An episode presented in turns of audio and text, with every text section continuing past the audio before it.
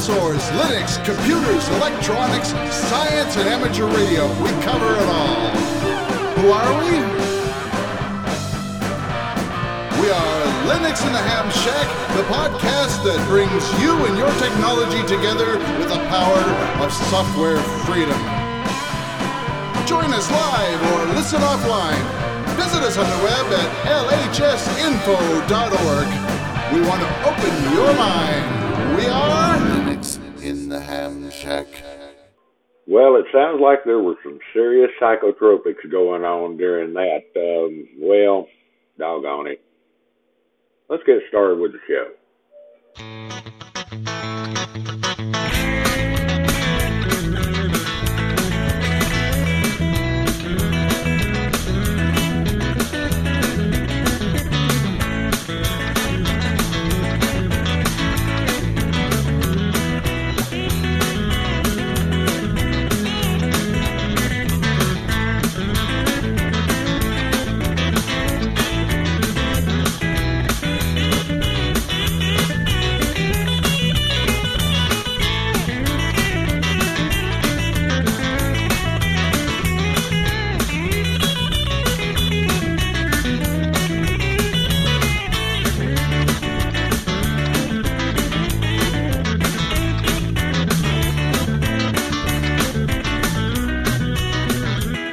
Well, hello everybody, and welcome to Richard's Radio Adventures. My name is Richard, KB5JBV.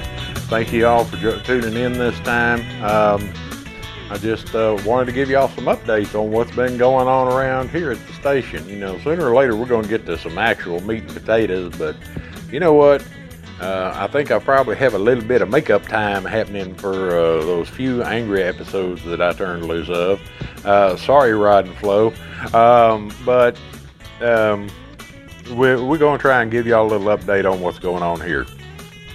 Sooner or later, I will have uh, some useful information for y'all. Uh, first of all, I just uh, I was able to this past week spend a little time with the folks over at Linux in the Ham Shack. Um, I feel very lucky that I was partially responsible for uh, creating that show. Um, but even with my departure due to um, work and general home life and stuff kind of getting in the way at episode 100, um, my co-host, partner, whatever you want to call him, he picked up the ball and ran with it. So here it is, 2020, and they are current. I left at episode 100. They are currently at episode 370. 370 episodes of Linux in the Ham Shack. I think that's quite impressive. And there are other things that have been built up around it. Uh, like I said, Russ, he picked up the ball and ran with it.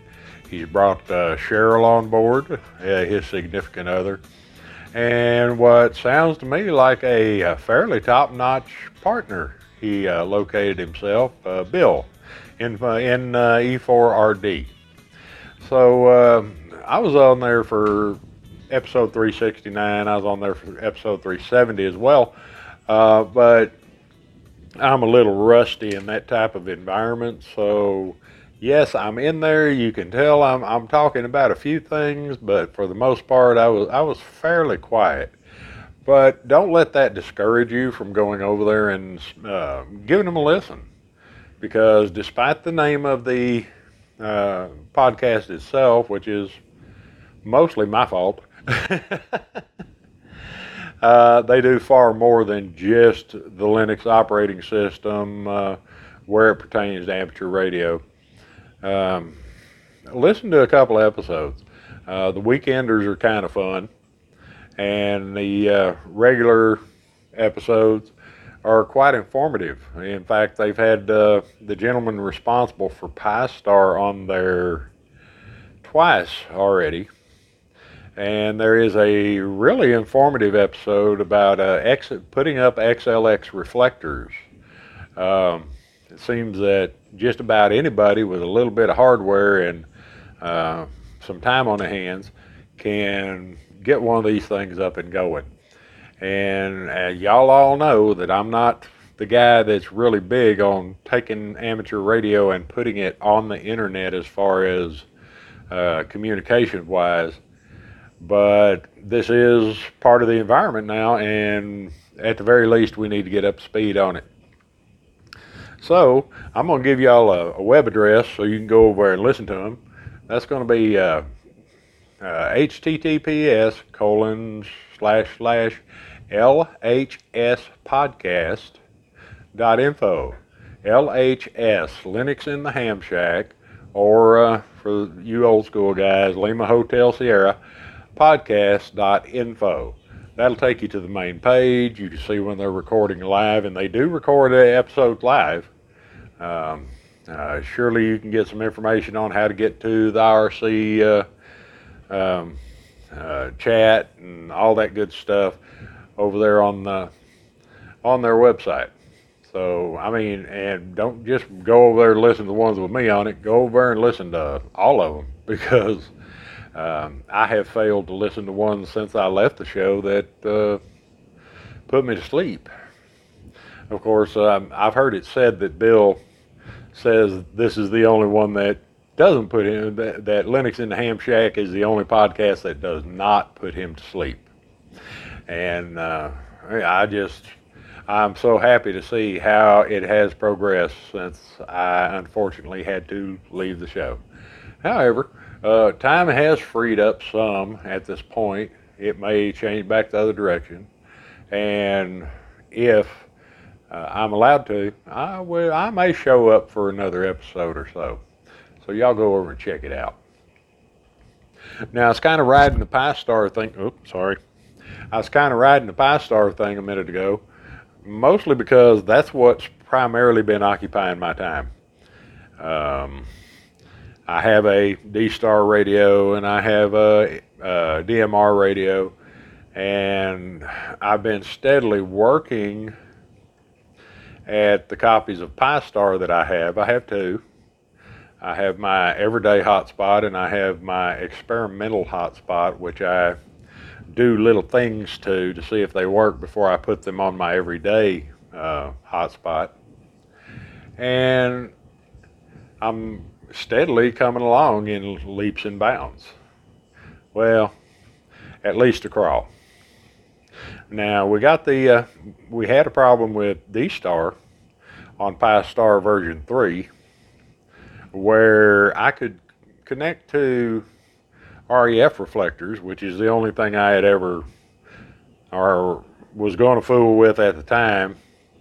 The old REF reflectors. They've been around since I got off the air when I first uh, shortly, uh, not too long after I purchased my all my D Star equipment and I figured that was the way to go. So I was getting on there and listening, trying to find some some uh, traffic and people to talk to and stuff like that. And uh, I found when I tr- attempted to get on an XLX reflector that it would initially connect, and then every 50 seconds it would reconnect and this was causing me to not have audio on the other end, that kind of stuff. And I did everything I could think of. I searched the internet for about a week looking for this issue and never found any information on it. However, in the process, I did find out that a new copy or the next version of Pi-Star had been released. Well, after I had updated my firmware and made a bunch of changes and everything else, um, I went ahead and upgraded the software from version 3 to version 4. And I'm told that from now on you don't have to do it the way I had to do it. But it was uh it wasn't super complicated because I've been burning disk images to um, memory cards and CDs and DVDs for a long time, so I was familiar with that process. And I went and got, uh, went and downloaded copy of Pi-Star 4.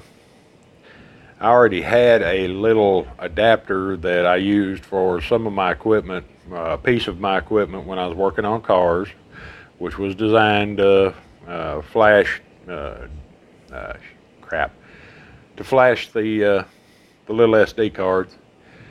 Uh, found an SD card in. For those of y'all that have been around a while, y'all will remember the Sansa clips that um, I used to talk so much about, and uh, we loved because they u- could uh, play uh, music used with open source codec and all that good stuff. But all of them also had a uh, card slot inside, and I went down bought some memory cards and stuck them in there so I could have more music less of the time. So I took the card, uh, one of the cards out, and uh, flashed it on there. And let me tell you, do not use cheap SD cards. We'll get there'll be more on that in a later episode, uh, or the video. Uh, I'm going to do a video on updating from three to four, and that'll be over at YouTube sometime in the near future. So I took one of these uh, not so great cards, put it in the adapter and plugged it into USB port, and used a program called. And let me find it real quick. Used a program called, I believe it's Etcher. Let me look. Yes, uh, Etcher, which for those of y'all also that I haven't mentioned it or you haven't caught it when I did, uh, I'm currently using a Windows machine. I'm gonna give a chance, give those that have been listening to me a long time a chance to pick their jaw up off the floor. But at the moment, I'm using a Windows machine simply because I can't bring myself to wipe a brand new operating system when I get my hands on a, a piece of hardware. I just can't make myself do it. However, in about uh, 35, 45 minutes, uh, Windows will be unusable and I'll be back on uh, having Linux on my machine. And in Linux, there's lots of tools for um, burning disk images to memory cards or DVDs, that kind of stuff. In fact, you can burn a disk image over to a DVD from in Linux from most of the uh, music software uh, players that would be like I don't know uh, iTunes or uh, uh, Media Player or something like that over in Windows. Uh, most of those particular types of players have the ability to burn a disk image over to a DVD or some other media.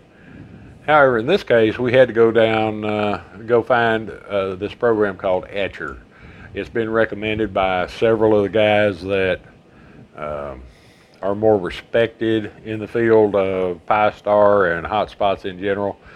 So I decided to use it. Plus, I believe it's uh, it may not be uh, GPL free, but it's dollar free, and uh, right now that was an issue. So we got I downloaded Etcher, got it ready to go, and it's pretty simple to use we put the card into the computer and then we went over and started to work with it. Now, I'm an old time computer guy. I've been operating computers for uh, as long, it seems like as long as I can remember. I do know I built a 286 back in 87, 88 that you had to push the memory card, uh, memory chips into the board by hand um, there was a while where I had a Commodore 64 around in high school, uh, a VIC 20 also. Uh, my first packet computer was a VIC 20. Uh, same with the landline BBSs, y'all may have heard me talk about in the past. In fact, we ran one version of the BBS software ran on a Commodore 64 and a 900 meg uh, drive, hard drive. I think it was 900. No, I think it was 20, 20 megs. Yeah, 10 or 20 megs. So I've been messing with this stuff a long time. So the thing I'm getting back to by giving y'all all that information is that I'm a little old school. When I go to burn or format a disk, which is kind of what you do with these SD cards, when I go to format the disk, well, first of all, you should always format them, period.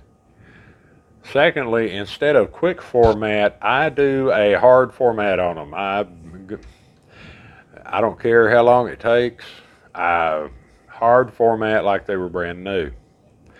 So once I finished that, I got on Etcher, found the file I'd downloaded, burned it over to the disk, or to the drive, the uh, SD card, pulled it out, grabbed the hotspot, pulled the card out of there, stuck this one in, which if any of y'all have seen the video where I was talking about uh, going from, uh, one video where I'm talking about going from three to four. Uh, when I did that video, I still had the one that had version 3 and I had the second one that had version 4, so I had to swap them out so I could show the difference when I was making that video. So I placed version 4 in there. I was told you can take a, uh, a backup, which you should always make when you're working with computers or anything else. But the backup that I made before I took out the old card, I was told that you could drop that on the boot sector, and it does work in version 3. I haven't had any success. Well, I take that back. I got a little impatient on version 4 while it was getting itself together. And the first time I attempted to, you know, drop the config on there and let it go, I got in a hurry. And when I brought it up, I was having to put all my information and stuff back in. The second time I did it, I plugged in the electricity so that the hotspot would boot up, and then I walked away and took care of some stuff. And about 15, 20 minutes later, came back. Almost all of my stuff was back. Uh, there were some minor things like color changes on the on the dashboard and that kind of stuff that I did not get back and had to go in and fix them. And quite honestly, in the case of uh, uh, the old ugly orange screen that was on Pi-Star 2, which is the experimental one. Now there's a red screen with a bluish background that looks kind of cool to me. So once it's up and running, and if it works properly when it's starting to boot up, it does seem to run a little bit faster and a tiny bit cooler. But also, uh, I started experimenting further. Now that I had it up, the firmware was up to date, the software was up to date, I got to trying to figure out how I can do more with this little piece of equipment. So I fooled with it, finagled with it, uh, got out on the web, searched for different various things. Um, multiple, trying to set up multiple DMR networks on one hotspot, uh, run um, D-Star side by side with DMR, um, that kind of stuff. And right now, on, well, on my everyday one, the only DMR network I have running is Brandmeister. Brandmeister is easy to set up, it's easy to program. Um, there's a whole website dedicated to helping you make it work for you and that kind of stuff, whereas some of the others aren't.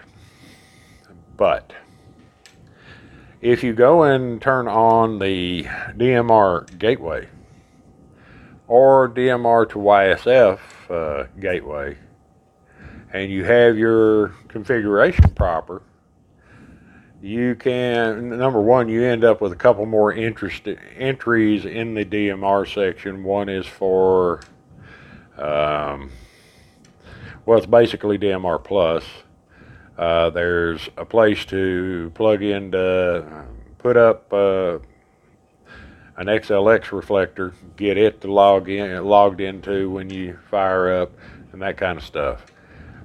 The problem I ran into with adding multiple DMR networks is the fact that yes, there's not a whole uh, lot of information. Well, the information is not easy to find for DMR Plus. And once you find it, it's not super intuitive. I spoke early on an earlier uh, Richard's Radio Richard's Radio Adventures about um, there's a lot of people out there wanting to teach people, but the problem is they assume that everybody has the basic knowledge that they have. and this turn, sorry, y'all, barnacles. and uh, it turns out a lot of guys are just starting out. You know, this is Greek was Greek to me when I got back on the air. I'm an HF guy. I've been a digital guy. I've been an MCOM guy. But as far as digital voice radios are concerned, yes, I did play with D Star for about a year before I got off there, even though I wasn't super successful. My activity, well, it kind of boiled down to mostly listening to reflectors to see what people were talking about which I kind of do anyway, or have done since Resonant Frequency, the amateur radio podcast started out, because it always gave me the opportunity to find some, find some of the best stuff to do episodes about. So this is pretty much new to me, and I was fairly clueless on it, and I wasn't prepared for the learning curve that goes with uh, programming radios that are even though they're marketed as amateur radios, tend to follow the commercial radio standards as far as programming and stuff like that. Uh, where the hotspots are concerned, I had no real clue how to get started on it. Luckily, and I hope I get his call right, W5TXX over in, uh, I believe he's in Richardson, Plano, Rowlett, uh, that part of the world was able to point me to a code plug that he had generated for everybody to use and put on his website, and I was able to download that, get it on my radio, and get get started anyway. So getting back to it, uh, well, I got that on there. I really didn't have a lot of information about the other stuff. I was having a hard time finding it and getting it rounded up and everything else, but I was finally able to get at least one talk group uh, on uh, working on DMR Plus. Now, I understand that there's a certain kind of sideways way to get those in there where you can listen to them and stuff, but that's okay. I just wanted to get these extra networks on there so that I can find somebody to talk to. Uh, for those of y'all that are wondering what I'm talking about, refer back to uh, Amateur Radio Wasteland, which was a few episodes back. So with that in place, we've got uh, uh, Brandmeister, we've got DMR Plus, and I start working on TGIF. Now, the biggest issue I ran into trying to get TGIF on there is that the version 3 of Pi-Star, you were limited to four networks in the DMR gateway. Now, for those of y'all who don't dig in and work with the text files that are in Pi-Star, uh, most of the stuff that you do at the dashboard is written into this one file, which in expert mode, you can go look at the text and even modify the text. Please don't do that unless you know what you're doing. But you can look at this text file and you'll see that it's got your information about your station, your call sign, your DMR ID number. Uh, if you have Brandmeister turned on or one of the other uh, DMR networks that are in the gateway list turned on, you have a section there with some information about how Brandmeister should be handled. Uh, down below that, if you have the gateway or your DMR gateway turned on, there should be a section about DMR Plus. Below that is another system I've never really heard of. It's called HB Link or something like that. And that would be the three that from the dashboard, the stuff will, you know, the stuff will populate as you make changes on the dashboard uh, configuration file. Or configuration screen. Well, in 3, Pi-Star 3, you could only do 4. So there's the 3 that it would put in there for you, and then you had room for one more.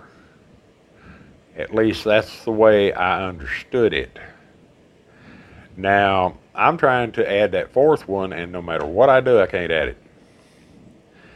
And eventually, I ran across a post in one uh, on one chat group or something like that where it said that don't put four in there. It's not going to work. In fact, it will stop everything else from working.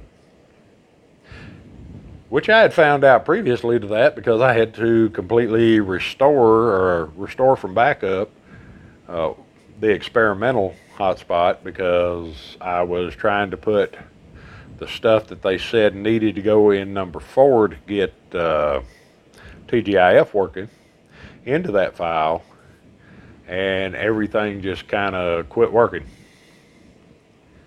Now, with the advent of version 4, in fact, I believe when, uh, oh, I don't remember his name, the Pi-Star guy, when the Pi-Star guy was on Linux and Ham Shack, he was talking about now there are five spots for that where the software is concerned. So you can put information for five networks in there under that section that is DMR or where the uh, where Brandmeister and DMR Plus and that kind of stuff goes. So I went and found what the best one I could find as far as uh, a way a working copy of the script for just that network. Cut and paste, put it in, rebooted, and it was working. So I started trying to get into the uh, parrots on those networks and was having a hard time and went ahead and finally added a couple channels and was able to hear people talking on the channels. Uh, since then, I have not made a contact on TGIF yet. But at this time, now that I've figured out how you actually listen to what's going on on there, which in it's like I said, some of these are kind of convoluted in how you use them or monitor them or whatever. But once I got that figured out, I was actually hearing all the talk talk groups that I had programmed in. Uh, not at the same time, but as people were talking on them.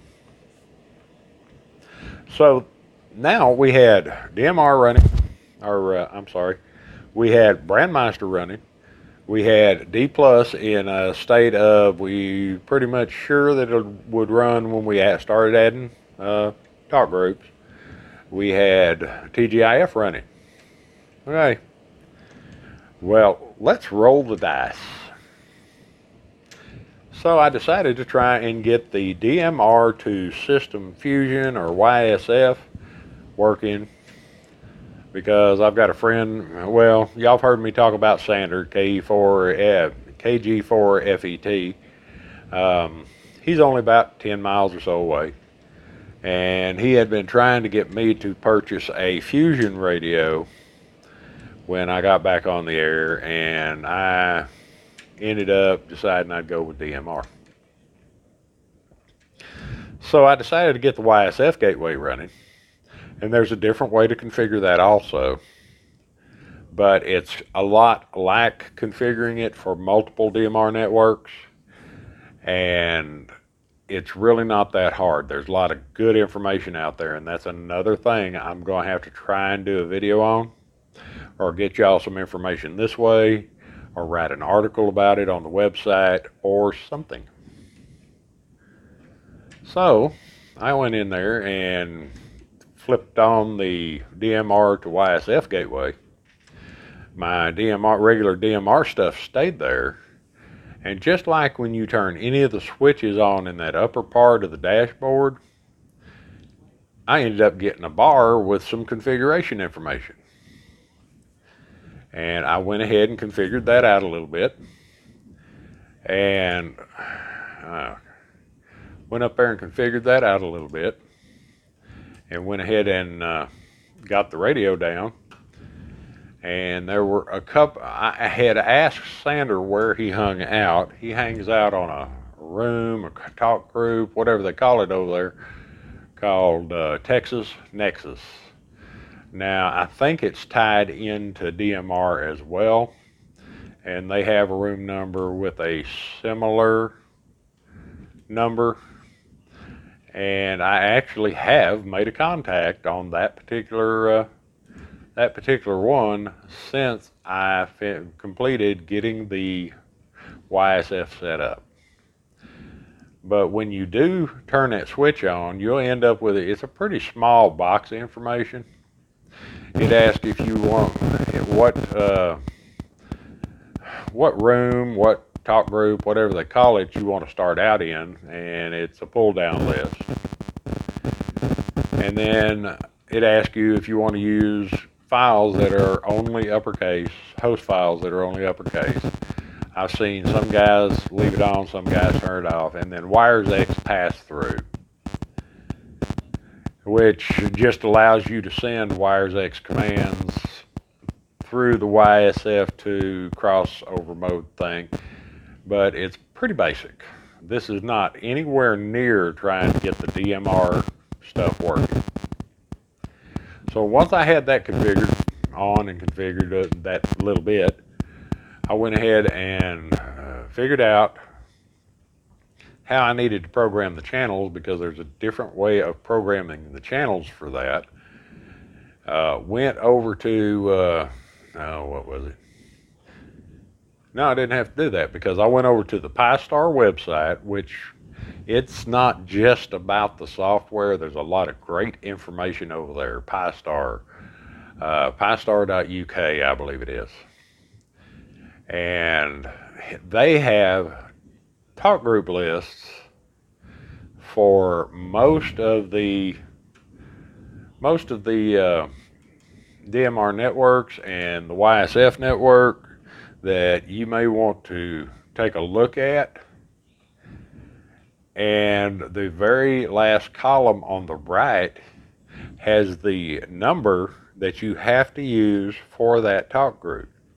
Because one of the things that makes it work is that you have to, well, one of the things that makes it work is you have to, the way you set it up, there has to be a prefix on some of the, uh, on some of the talk groups for the hotspot to translate that and then point you in the right direction to get there. It, uh, yeah, I know. It took me a long time to say that, and it's really not that difficult. But I'm trying desperately to get in there while I'm talking to y'all so that I can uh, be a little more authoritative about this. Hey, look at that. Okay, so like a good example is if you have DMR Plus. Well, in DMR Plus, it's a little different. You like key up a talk group by its regular talk group number. And then you go back to uh, another channel and listen to the talk group there. I believe that's how that one works. I, it's been a while since I fussed with it a little bit, but um, yeah, I believe that's the way it is. In the case of TGIF, that's a little different because when you set it up in the uh, configuration, you set it up where it has a uh, a number that you pre-pinned to the uh, talk group number. A good example, I know that's a little difficult, and uh, but to give you a good example, we're talking about seven numbers for that the way it's set up on mine right now, and uh, most of the paperwork out there or uh, instructional material out there is going to set it up like that. Uh, seven numbers. So it doesn't matter how many numbers the talk group has. And right now I've got uh, one highlighted, uh, talk group 174 over on uh, TGIF. If you use 174, the total number of digits you're going to have when you program that in, if you use one of these that uses the same number system I'm using, then 174 would be 4000174. In the case of, and it basically comes down to uh, seven digits. And that's not right because that seven I was talking about, that's, uh, that's the YSF thing. However, these have a similar, similar, similar scheme going on, and you'll just have to kind of dig into the paperwork. Like I said, I really need to do some instruction on this, um, which means I'd have, I'd be able to pull it better together better for myself. But um, let's move over to the YSF a minute. The YSF and uh, oh doggone YSF and FCS reflectors. The lists over there on the Pi-Star website already have a column over on the far side, far side that's pre-populated with the talk group numbers, and all you have to do is go through there and punch those talk group numbers in. Once you have it set up correctly, and you have those talk groups going on, in that in this case, okay, uh, fusion reflector list is what I'm looking at, YSF, and 43110 appears to be uh, Australia, New South Wales. It's uh, abbreviated AU-NSW, but Australia, New South Wales. Um, if you were logging in there DMF, it would be that number with a uh, octothorpe or what they call a pound sign in front of it. The actual talk group number is shown in a, a category in a uh, column as well, uh, which is labeled DMR2YSF talk groups. And then the very last column is DMR to YSF talk groups via DMR gateway. And if you're running hotspot, this is where you want to be because you want to be program- programming this into your radio so that you can go through the hotspot and get in these rooms on y, uh, YSF. Right. So in that case, where we were talking about 43110 Australia, New South Wales, if we were programming it up for my radio, I have an Anytone uh, 878 if we were programming it up for my radio to use with my hotspot, my experimental hotspot, which is the one that uh, that is on right now until I move it to the main hotspot, the room number on the channel or talk group number on the channel I would be programming would be 7043110.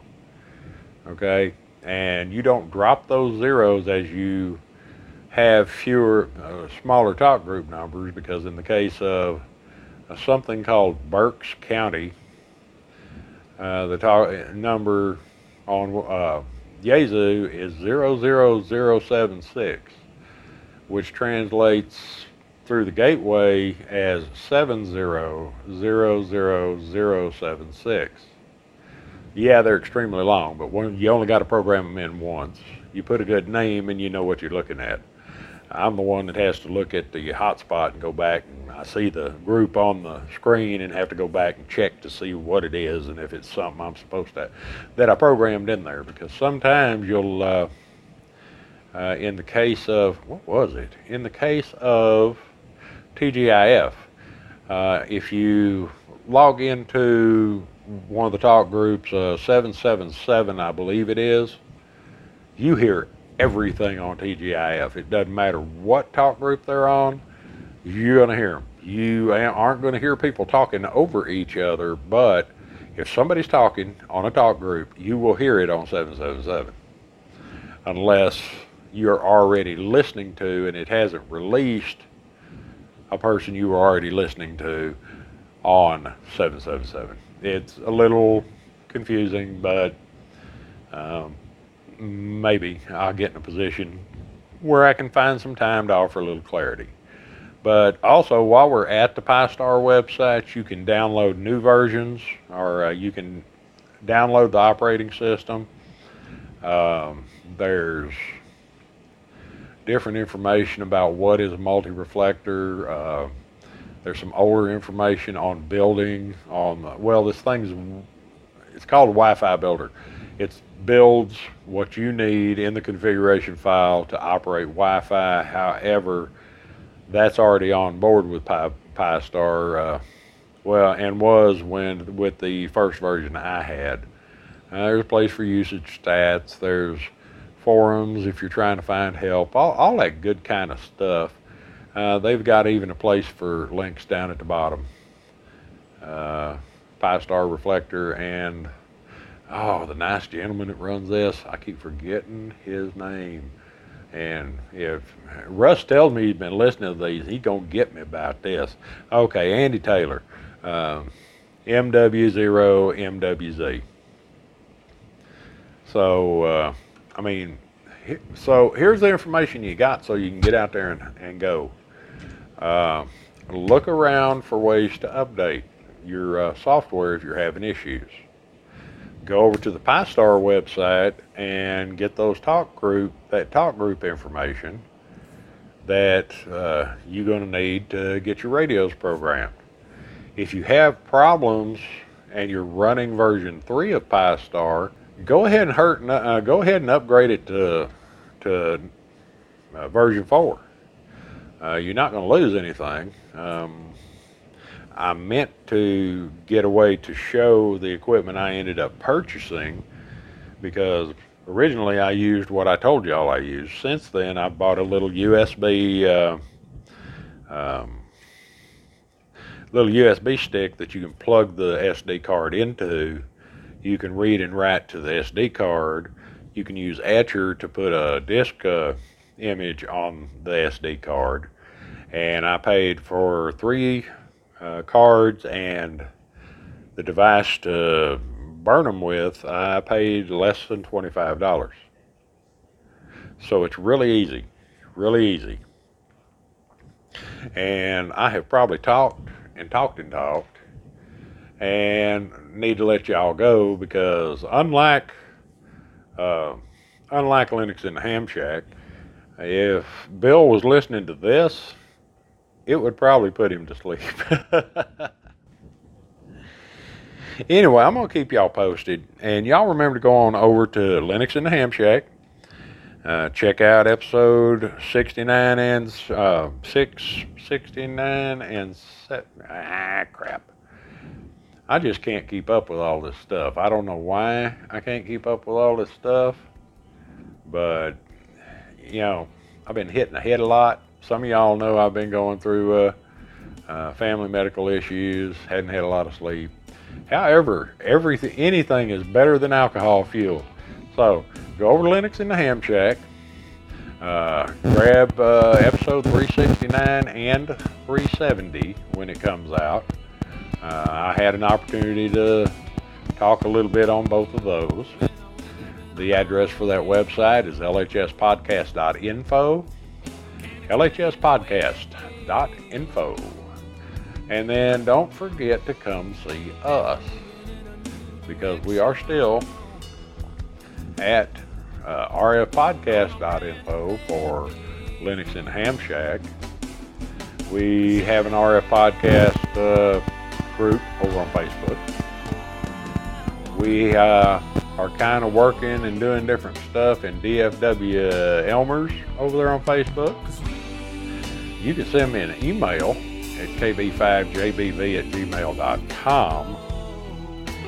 And over on YouTube, yeah, sure enough, it's got my name. The uh, channel that has the videos has my name. The name is my name on it is Richard Bailey.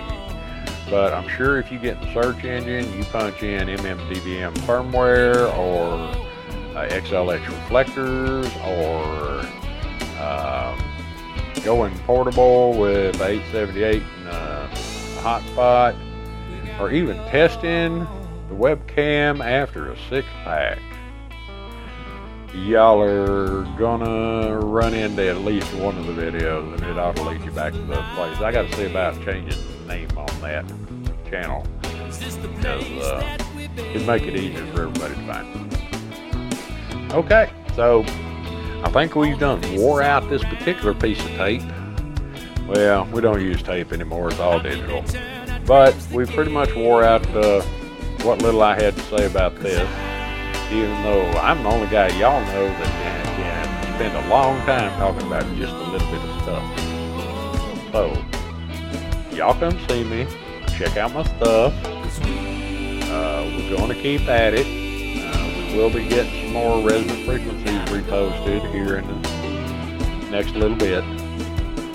And go by the website. My count, my count of people coming by there has dropped right off since we started putting a few videos up and doing things over on Facebook. The uh, website itself, the count has really dropped off. So with that, until next time, kids, I'm Richard, KB5JBV, out in the radio wasteland of Terrell, Texas. And we'll talk to y'all later.